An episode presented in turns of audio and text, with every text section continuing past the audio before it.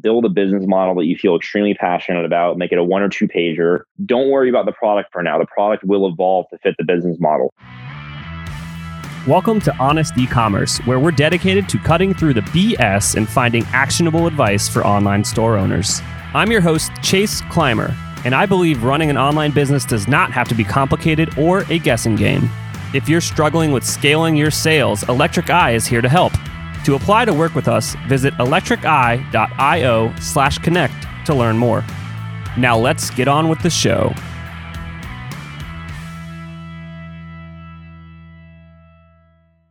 Hey, everybody, welcome back to another episode of Honest E-Commerce. I'm your host, Chase Clymer, and today we're welcoming to the show the CEO and founder of Sheets and Giggles, a sustainable but funny first bedding brand based in Denver, Colorado. Uh, welcome to the show, Colin. Hey, thanks so much for having me, Chase. Awesome. So, uh, we are going to start this in a very fun place. Let's talk about when you got fired and what led to uh, the beginning of Sheets and Giggles. Sure, sure. The day I got fired. So, that was September 25th, 2017.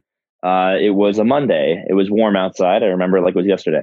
Um, it, so basically, uh, at one o'clock on a Monday, about just over three years ago, I actually got laid off from uh, the longest job I had ever had, which was at a startup that I had helped co-found with a few friends of mine. And that was really painful because I actually had spent about three years in my mid to late 20s there. I had, you know, given a lot of blood, sweat, and tears, had gone through Techstars with that company, raised millions of dollars from great venture capitalists. And we had hired a team of about 20 people working in downtown Denver. And unfortunately, it all came crashing down very suddenly when my friends and I all got laid off at 1 p.m. on a Monday afternoon. And it was, you know, coincidentally right before holiday. So I was running all of our retail partnerships at the time. You know, uh, really great partnerships with folks like Target and Brookstone, and you know, we had on-air deals with HSN and QVC, and we were nationwide in stores.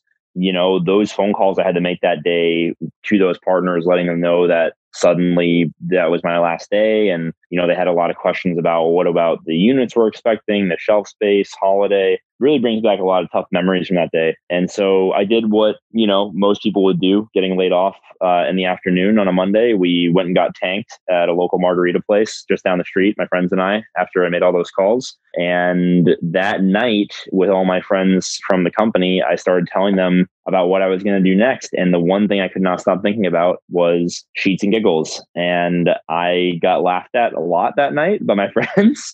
Uh, but three years later, it's, you know, I think I incorporated the company three weeks after that day. And now three years later it's it's a dream come true. No no pun intended. Well so i guess this idea uh, you didn't have this idea in the seven hours uh, between getting fired and, and, and you know going and having a few drinks. So where did this idea come from? How long had you been you know stewing on it I think it was more than a few drinks actually that day. Um, but so I had been uh, stewing on that idea for probably about three or four months at that point. I remember I actually had bought the domain one night. This is a true story, and it's the most bizarre founder story. I, you know, a lot of people are like, "Oh, I had this very personal problem," or you know, a lot of people in the bed sheet space are always like, "Oh, I stayed at a hotel and the sheets were so nice," and I thought there has to be a better way. But for me, it was actually kind of funny. I was watching a movie called War Dogs with Miles Teller and Jonah Hill. Have you ever seen it? I have. I have. It's a good one. Yeah, it's a great one, and uh, I give it like a seven out of ten. Um, but so uh, Miles Teller's character is uh, selling bed sheets out of the back of a pickup truck in the beginning of the movie, if you remember. And uh, he get you know gets turned down by all these retirement homes. You know they're saying, "Oh, I don't, I don't need great bed sheets. Like my people at the homes can't feel their backs." Yada yada. You know, very mean customers. And um, Miles Teller's character has like 10,000 units of inventory, right? That he has to sell or he's going to go broke and go bankrupt. And I got so frustrated with this guy's character. I, you know, I turned to my now ex girlfriend because this is the type of person that I am. And I was like, this is ridiculous. He, he bought all his inventory. He didn't do any market research. He, you know, didn't, didn't do any pricing research. And he doesn't understand his core customer, his demographics. You know what? Pause the movie. And I wrote a business plan for a bed sheets company that night and whenever I write a business plan, I always think, what is a funny name for blank, you know, for this company? And I thought, I just snapped my fingers and I was like, Sheets and Giggles, that's a funny name.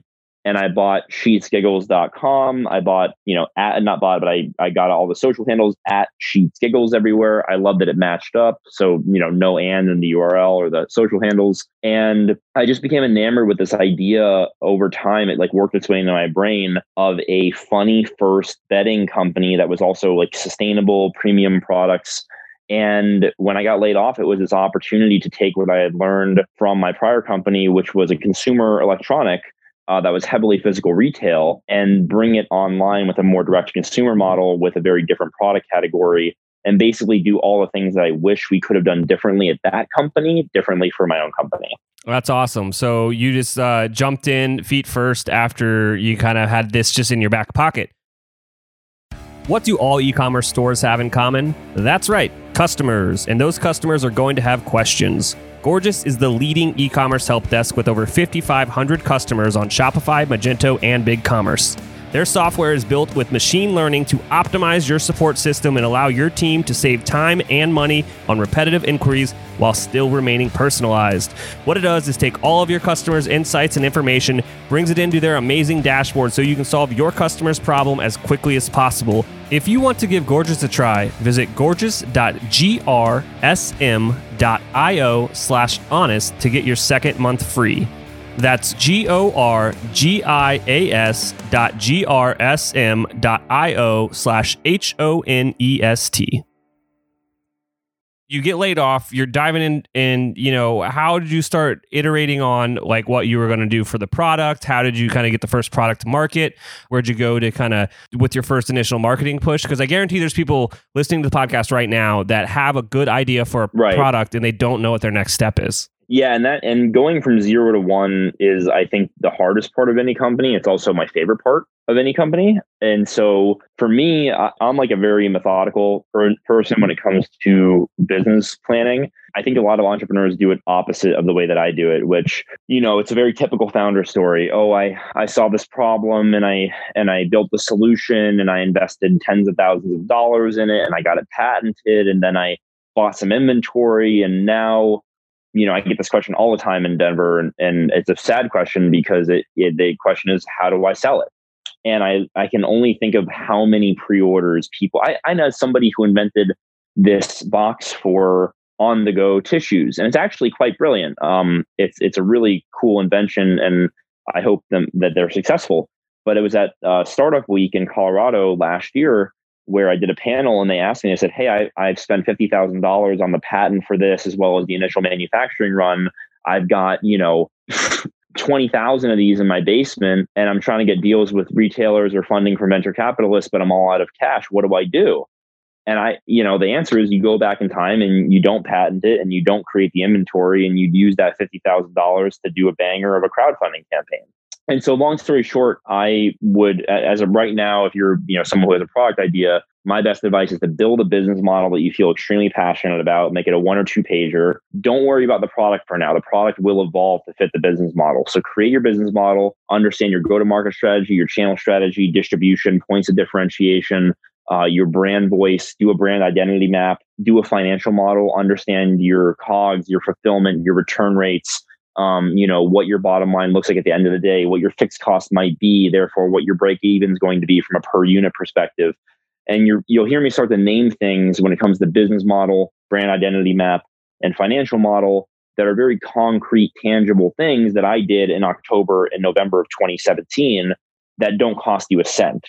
And then once you're convinced that the financial viability is there of the business model and of the product that you want to build, then you can start backing your way into it from that perspective. So for me, my perfect business model was a massive commodities market with no brand differentiation or loyalty that had no switching costs so customers could adopt my product without any pain that was largely traditionally physical retail so i could help bring it online with a direct to consumer model that also um, you know was something that didn't have any good sustainable options so i could differentiate on the sustainability um, and preferably something that was highly fragmented, so no market leader that I had to chip away at.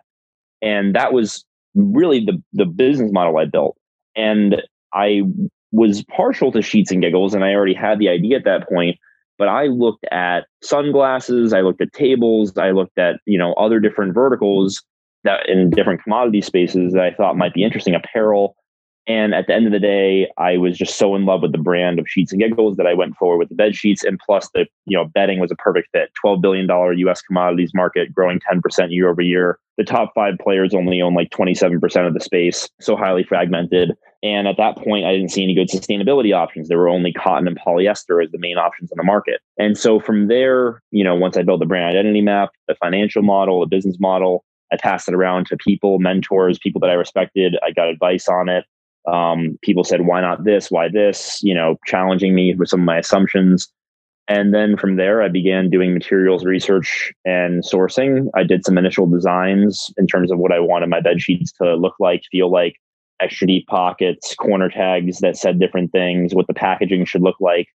And then from there, um, you know, in the home textile space specifically, there's a manufacturing conference every year in March in New York City that I went to. and that with different manufacturers. I found someone from an, from both a, you know, uh, an ethics perspective and a capabilities perspective with what I needed to produce the materials and the quantities that I needed and the colors that I wanted, my designs and signed. I think our initial purchase order was like a three hundred thousand dollar purchase order, which was terrifying, and uh, and went off from there. But there's also a couple things I'm leaving out that I'm happy to dive into, like why I signed the purchase order, the confidence I was feeling with the pre order that we were gearing up for, the crowdfunding campaign we ended up doing. Um, and this is all kind of happening in tandem around uh, Q1, Q2 2018. Yeah, let's just kind of dive into outside of doing kind of this business feasibility exercise all over the place. You know, a lot of great stuff you shared there. You were also launching an Indiegogo. So dive into that a bit. Mm-hmm. Well, so uh, specifically, I chose Indiegogo over Kickstarter for a number of reasons. The main ones are that Indiegogo is more geared towards like sales and, and variants of items, so sizing, colors, whereas Kickstarter is more of like a project basis crowdfunding platform. Kickstarter does have, I think, 3x the daily visitors of Indiegogo. So you do lose some traffic, but you are more discoverable because there are fewer projects on Indiegogo. Businesses are the most successful when they own their data, customer relationships, and their growth. That's why more than 50,000 e commerce brands like Living Proof, Huckberry, and Solo Stove trust Klaviyo to deliver their ideal customer experience. Klaviyo is the ultimate e commerce marketing platform for online brands of all kinds and all sizes. With email automation, SMS marketing, list growth tools, and more, you'll get everything you need to build strong relationships that keep your customers coming back. If you're tired of relying too heavily on paid advertising or third party marketplaces for your sales success, you're not alone. It's time to take back control of the customer experience. More and more online businesses are moving to Klaviyo to grow higher value customer relationships through personalized email and SMS marketing. And the results are staggering. On what's typically the biggest weekend of the year for online retailers, last Cyber Weekend alone, brands made nearly 1 billion in sales through Klaviyo's platform. That's 3.1% of total online sales that were powered by Klaviyo. Ready to drive future sales and higher customer lifetime value with a marketing platform built for your long-term growth? Get a free trial at klaviyo.com slash honest. That's K-L-A-V-I-Y-O dot com slash H-O-N-E-S-T.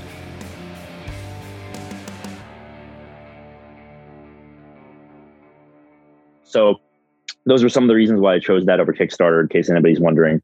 Um, we began gearing up for this crowdfunding campaign. We gave ourselves 12 weeks to prepare.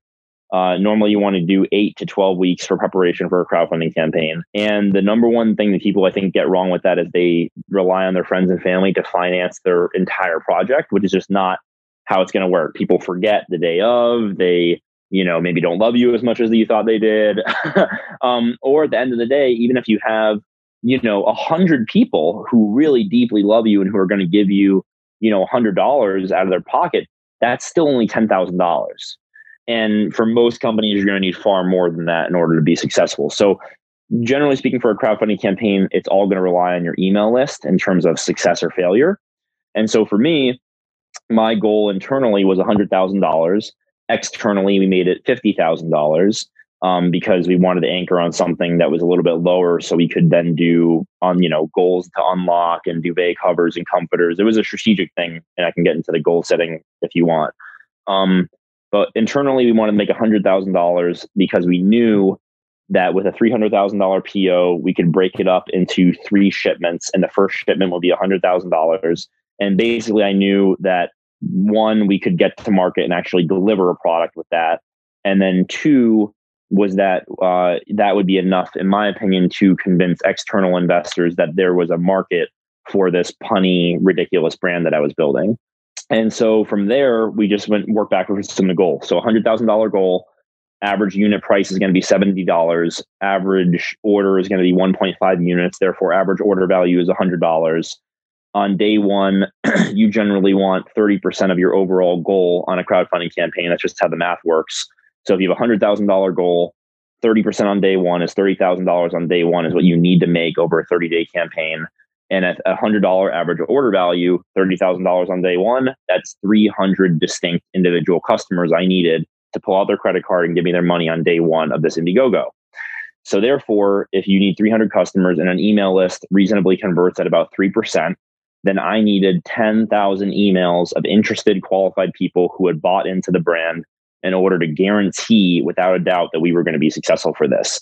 And so for 10 weeks, that's all we did. We created content, landing pages, photography, videography, all low cost stuff. You know, I had a photographer friend of mine for 500 bucks come out and do our photo shoots for a couple days. Really, really awesome work by Megan.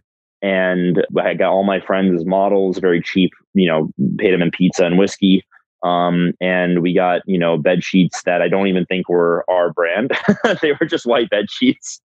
And uh, we had a blast. We drank whiskey, smoked cigars, played with dogs in bed all day. That was back in February of 2018. We put that content on landing pages that we created with Shopify and Kickoff Labs, which is a great landing page software. And then we went ahead, and when I say we, I mean me and my intern Haley. And then also we hired a crowdfunding agency named Russell Marketing, who I trust with my life and we set about gathering emails and we ended up capturing 11,000 emails in eight weeks of Facebook ads to early adopters and lookalike audiences of early adopters. And we did that at, I believe, an 89 cent cost per lead. So it was just under $10,000 spent in preparation for those 11,000 emails.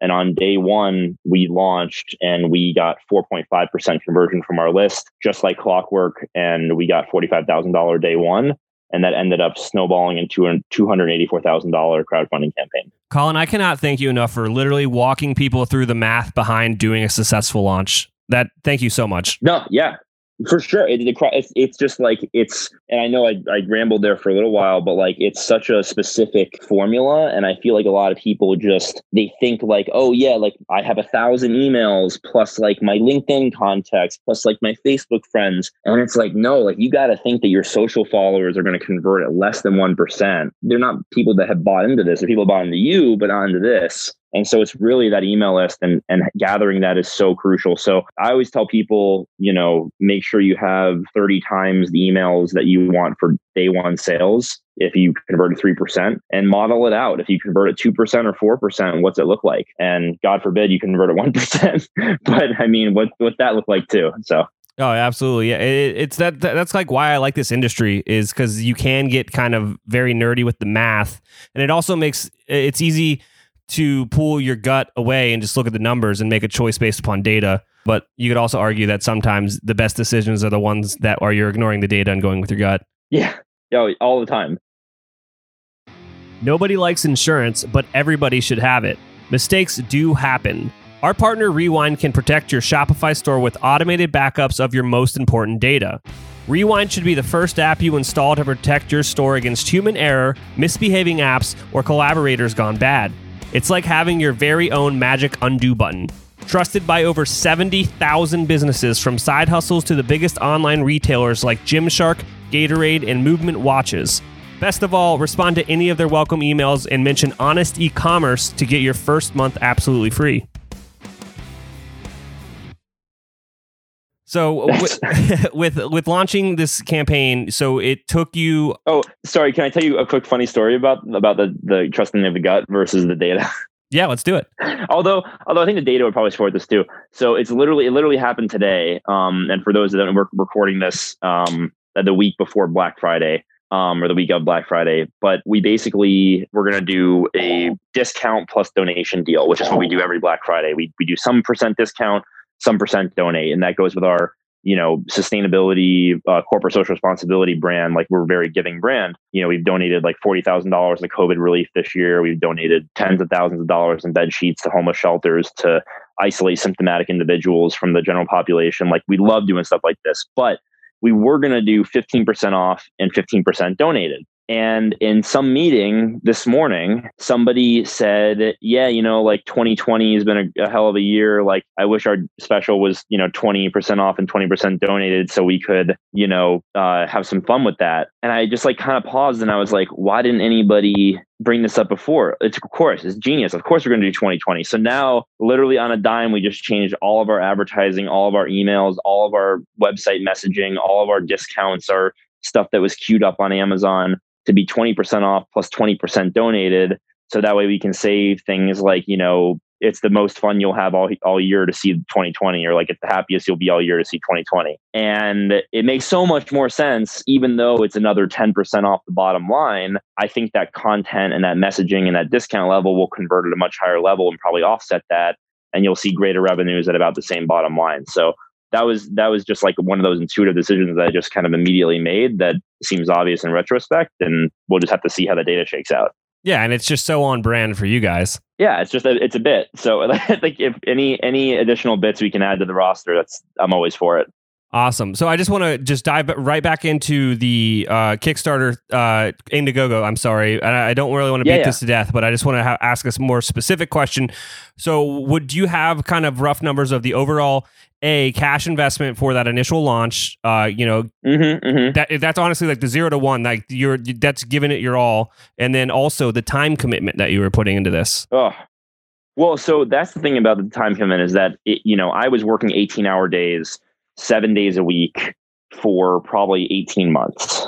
Um, you know, there was a point where I was, and this is after launch, right? There was a point where I was in the warehouse eight hours a day, 10 hours a day, packing boxes, you know, lifting hundreds of pounds here and there with my team trying to get orders out for holiday while on the phone with investors raising a seed round while, you know, then during lunch and at night doing all of the holiday marketing because it was November of 2018, December of 2018, all the holiday content and emails and website updates and CEO stuff on top of it. So the time commitment is just can't be understated and you know no one should start a business if they're not looking to work 100 hour weeks um, for at least for some period of time. But you know I, I also hate that like hustle porn so like i'm not glorifying it it's terrible. But but um then you know in terms of the the financial investment specifically i made a budget and i and i basically budgeted and i said look i think that I can get to market and ship product with, I think it was something like uh, $150,000. And that's what I need. And I was like, I know I can, I think I can make $100,000 from this crowdfunding campaign. And that means I need another $50,000 from somewhere else. And so, and I, and that, you know, that was everything from photography to testing samples to shipping estimates for our first you know uh, thousand units to all the, the 5% that we were going to give to indiegogo to what i needed to pay my crowdfunding agency to the hourly wage that i was paying my intern. So it was just a number of different things on top of each other that made up the initial budget. And then from there i took that budget and i went to and this is you know a very privileged thing to say but I went to different people, not not investors necessarily, different people that knew me and trust me and who were my mentors at my prior company. And I said, Hey, I'm starting this company. Here's the business plan. Here's the business model. Here's the financial model. Here's a three year look ahead. Would you be interested in giving me an angel round of financing?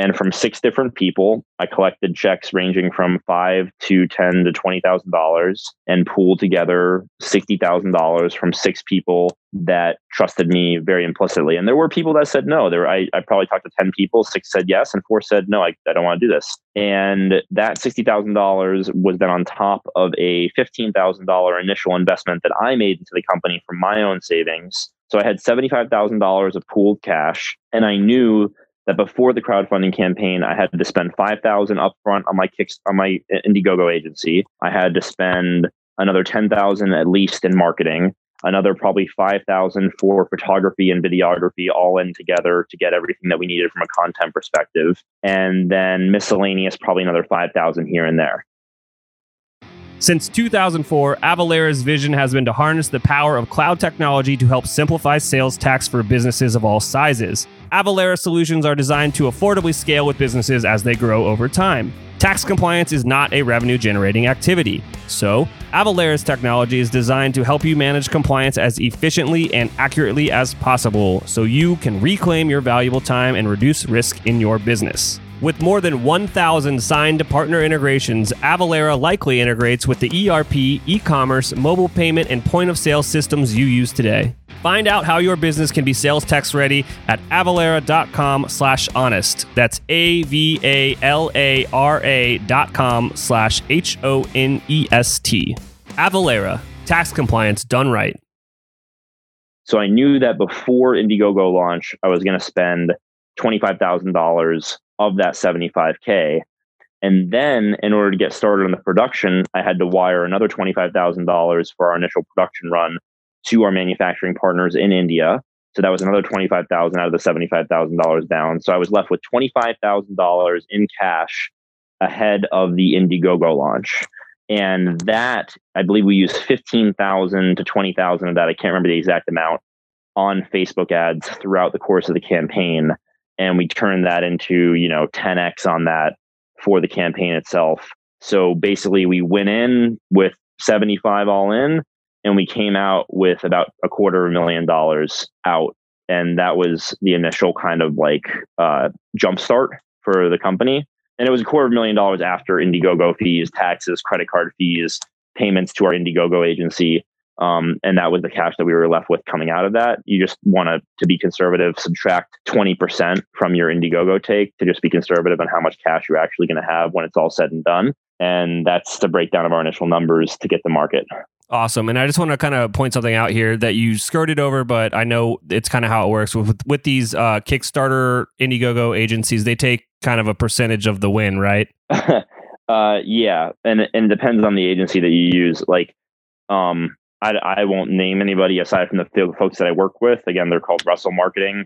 I do not get a kickback from them or any type of fee. I just love Will Russell and his team. He's my spiritual co-founder. We don't work with them anymore. Uh, we kind of outgrew them from an agency perspective because they're they're more of a crowdfunding expertise, but they're stellar. Anybody else, and I and I don't I don't mean this Actually, I do mean this pejoratively. Um, most other agencies in this crowdfunding space are just sharks. They're just terrible people. They're predators. They will, you know, say, "Oh yeah, you know, we need a five thousand dollars setup fee or two thousand dollars setup fee," and then you know we'll spend our own money on our advertisements, and you get eighty percent of the sales, and we get twenty percent. And how awesome is that? That way, you're guaranteeing yourself a five x return on ad spend, and it's our spend. You don't even need the budget oh my gosh, you're an early entrepreneur, you're full of hopes and dreams, you're optimistic. Give us your money and we will make this happen for you. You give them your money, they spend that you give them $5,000, $2,000, whatever the setup fee is.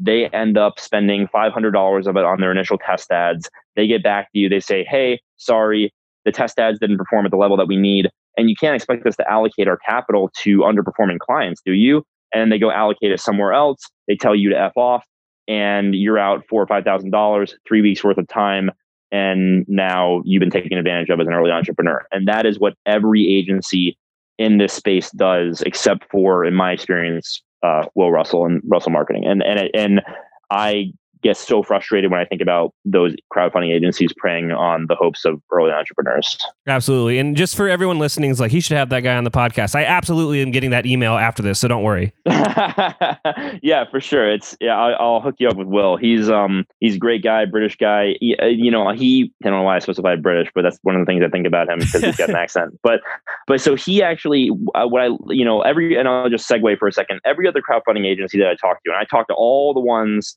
if you Google Kickstarter agency, you know, I'm not going to name names, but there's like three or four that come up, right? And I talked to all of them. And I think two of them, like one of them outright rejected me. They were like, it's not interesting. You're not going to make enough money. We only work with people that make over $100,000. And then two, a week after we launched, they were emailing me, we'd love to work with you. Like, work with us. Like, they don't, you know, they have no idea what's going to hit and what's not. The second one, I think, uh, said, "Yeah, we'll work with you. Give us a, big setup fee," and like you know, they just didn't get a good feeling from them. And then the other couple were just, I just got this really sharky feeling, and I even paid one of them two thousand dollars, and then they did exactly what I said, and they they effed off after they spent the initial eight hundred dollars out of it, and they took the other twelve hundred and put it in their pocket. And Will, by contrast, actually got on the phone with me as a human being, talked me through what I was thinking, helped me understand why I would pursue one goal versus the other, per strategy. He then did research into the bedding space on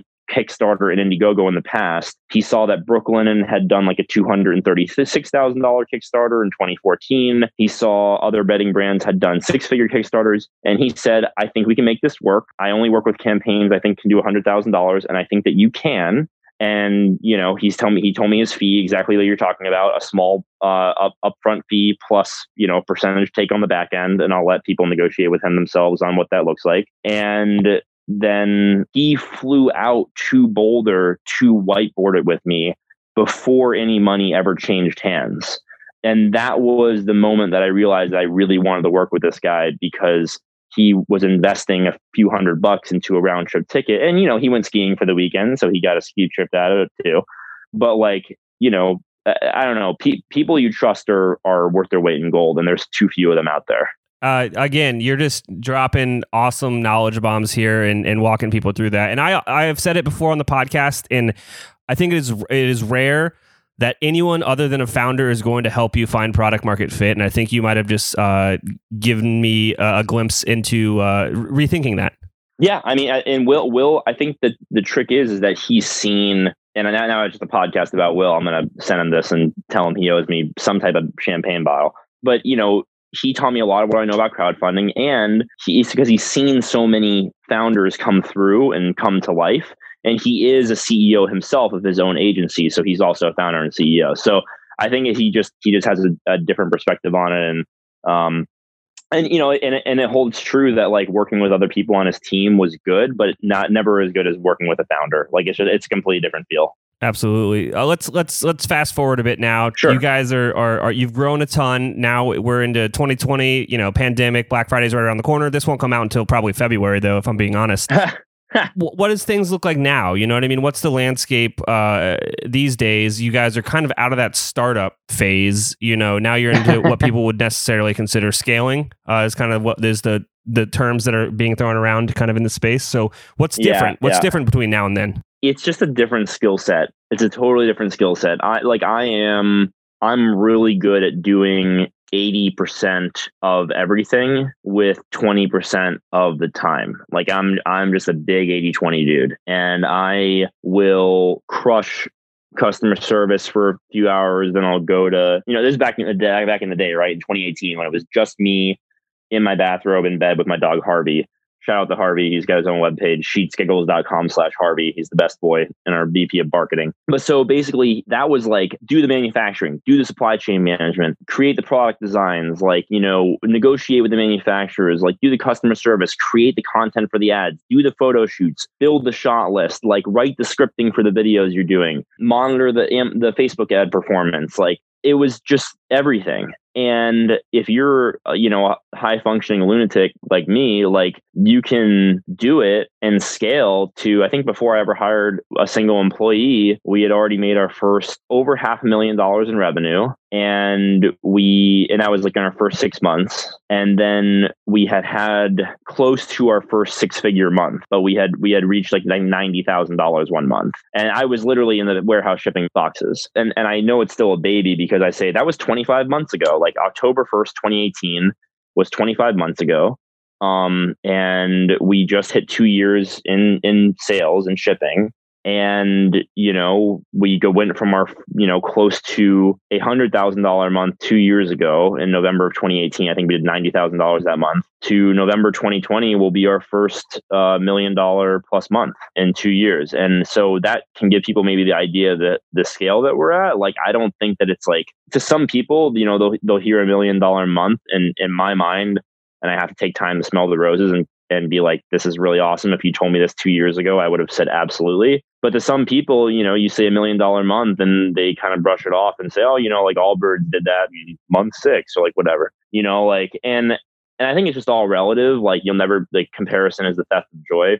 And I think that like I get very happy when I think about this weird little company I built scaling to an eight figure run rate in less than two years but you know the challenges are completely different. Like now i move from a founder who's doing everything to a ceo who facilitates and finance everything. And it's a less fun job. I don't enjoy it as much. I deal with a lot more problems a lot more emotional problems a lot more people problems. I am constantly you know trying to figure out how to put more money into the business without necessarily diluting us or taking on bad debt terms I'm always pushing the team to hit more aggressive goals, which, you know, can be a stressful thing, especially during a really challenging year that 2020 has been. You know, I don't get to do much of the content that I that I used to that used to be my my lifeblood.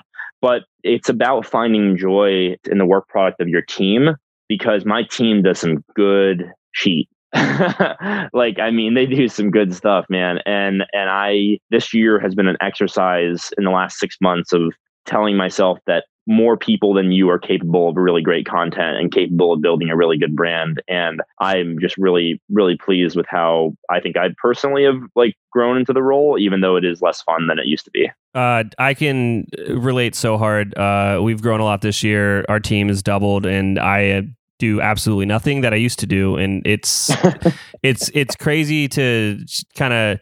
I wouldn't thought this is what I'd be doing now. Right. Exactly. Like you like you get really good at you know a, a bunch of different things, and yeah, like if, I'll put it this way: a founder skill set is fundamentally different than a CEO skill set. And that's why a lot of founders really actually fail or struggle in the transition. And I'm saying that as someone who is at full blown risk of failing in the transition. Like, uh, you know, we'll see how it goes. And that's why people hire seasoned CEOs. Yeah. Take over from them as the founder. You know, it happens all the time. And and it's not a bad thing. Like that I actually used to look at it as a bad thing when I was in my 20s and I would hear about a founder at a company hiring a CEO to take over their business for them. I used to say, how, you know, how could somebody run somebody's business for them better than they could themselves? And now I realize, oh, it's just a completely different skill set from going from zero to one versus one to two versus two to 10. And I think right now we're probably at like the, we're probably past two, I guess. I don't know what you, what revenue level you'd consider like different stages of a business, but like we're two years into this thing and I'm trying to figure out how to forecast inventory for 200 SKUs and bringing enough inventory financing to have working capital for 90 day turns and you know uh, figuring out hiring and you know, scaling the team and doing this all forcibly remote in a, you know, pandemic riddled year. Like it's it's been wild, man. Oh, I can I can only like imagine how it is on on your side of it. Uh, the one thing I do want to point out with uh, you know, oftentimes people blur the lines between founder and CEO, and I want to kind of say like there is nothing there's nothing you're giving up as a founder if you hire a CEO except a little bit of money, yeah, compared to what you own of the company. Right. Right. Like, oh yeah, you know, like you might bring in somebody and pay them a salary and give them some of your founders equity, but like hiring a seasoned CEO can be a, huge, a great call. And I, and you know, I think that I've really worked, I've hired a CEO coach, I've gotten mentorship, I've really worked hard on the, on the skill set, but like something as trivial as, and I say trivial, it's actually crucial. The, the packaging, you know, like we had a meeting on that this morning where the team had redesigned and revamped the packaging and I was aware they were doing it and I saw the initial drafts and I provided feedback into the process but that packaging is my baby. Like that, like that unboxing experience is Colin McIntosh, like start to finish. And it everything from the notes to the bits to the copy to the designs to the doodles to the the experience, zero plastic, like you know, really great unboxing. Like that was something so crucial to me and so important to me. And then my team's telling me today, like, yeah, we've already submitted the designs, and you know, like if you need to change anything super big last minute, let us know. But we don't want you to make any major changes because it'd be a pain in the ass. Uh, you know, that's something that like really made the hair on the back of my neck stand up. And I'll double check everything, but like I have to remind myself like you hired these people, you pay them good money, like you trust them, like you handpick them, like they can do a good job. Like don't, you know, like don't reprimand them for doing their jobs like without you. And it's but it's a challenge, you know, like I'm a bit of a control freak. I think all founders are. Yeah, yeah. I think one of the biggest learning learning curves that you have when you start to grow your team is you got to like uh, delegate obviously, but you're you're not delegating a to-do list. That's that is a recipe for disaster. You're delegating outcomes. Oh, yes. Yeah. Uh, that it's so funny that you say that because when I hired my initial team members, I was straight up delegating a to do list. I was like, great, you're going to do this and then you're going to do this. And like, here's the things that you're going to take off my plate, take off my plate. And it's okay with like customer service and it's okay to some extent with production and supply chain management, but it's not okay with marketing and it doesn't scale with any department. And that's one of been my biggest lessons like, and frankly, you know, I took the company from zero dollars and an idea that I wrote on a piece of paper to, you know, over $2 million of, of venture capital investment and our first several million dollars in sales you know, pretty much from myself, you know, crosschannel.com and Amazon. Like, I think we had over 75 SKUs before I hired anybody else. Like, so I took it pretty far. But the last 18 months since we hired our first employees in February 2019, so it's been about yeah, 20 months since our initial hires. And then we've, we've only had for the majority of the company only three or four people. And now we have eight, still very small you know the amount of work that eight people are able to do versus one is astronomical as long as you give them the ability the autonomy and the the tools to unlock that work. And like that actually has been really interesting for me is to the realization i used to be a recruiter and so uh, one of the lessons i used to have as a recruiter is people hire people like themselves. And that's true for both negative things like hiring the same gender hiring the same race as it is for positive things like hiring for the same personality and skill set traits that you're looking for in the role. That's why you always want the interviewer to be like the perfect person that you could hire again for the role.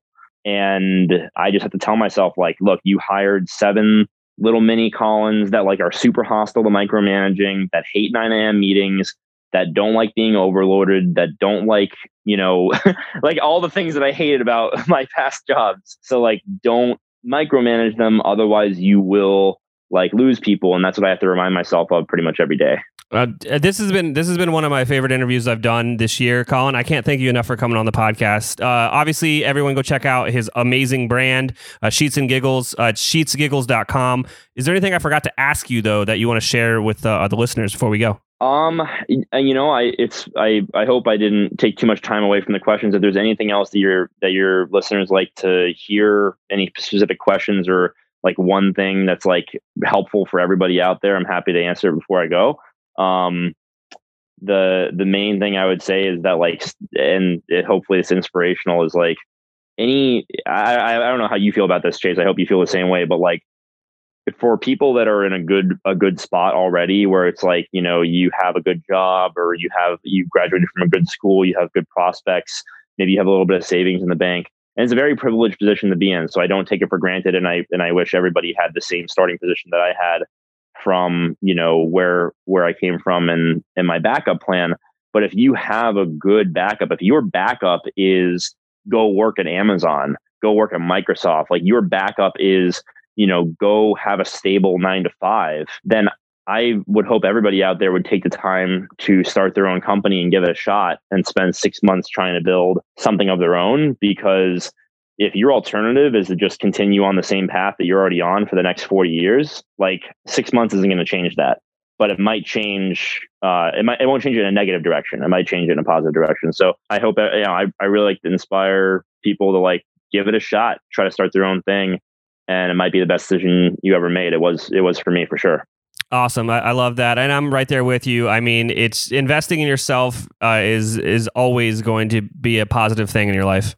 Yeah, absolutely, and and it's not you know like I I made sure I did it in my late 20s when I had no no kids, no mortgage, no you know no roots, no life. Like man, I I see entrepreneurs with families, and I am so impressed and blown away, and don't know how they do it. I'm and I just you know, can't imagine, you know, not being able to just do this when I was a, a single young guy. But like, it's, it's, I hope that people out there take the chance and take the plunge. And, you know, I hope this is helpful for some people that are at that zero to one stage. Absolutely. I, am sure it will be. And I'm, I know we'll kind of circle back next year and have you back on and talk about what's changed. Oh, that'd be great. Yeah, I would love to. I'd love doing that. And we can see uh, if it's, hopefully it's all been good. I hope so as well. You take care. All right. Thanks, Chase. I cannot thank our guests enough for coming on the show and sharing their journey and knowledge with us today. We've got a lot to think about and potentially add into our businesses. Links and more information will be available in the show notes as well. If anything in this podcast resonated with you and your business, feel free to reach out and learn more at electriceye.io slash connect. Also, make sure you subscribe and leave an amazing review. Thank you.